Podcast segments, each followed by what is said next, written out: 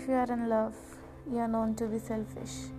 There's no choice, no option, just a selfish word, which make things easier hard. Forcing yourself until you realize that it's not the end.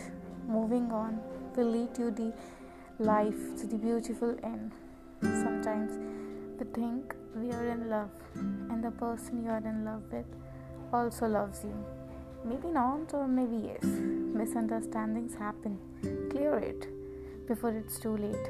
But things don't move around you, it moves around the world. See things in bigger manner. Maybe it will lead you to the beautiful things unexpectedly. So love is not a choice. It just happens. But the choice is whether you want to fall in love or whether you rise in love. But don't force love because forced love will never make you happy.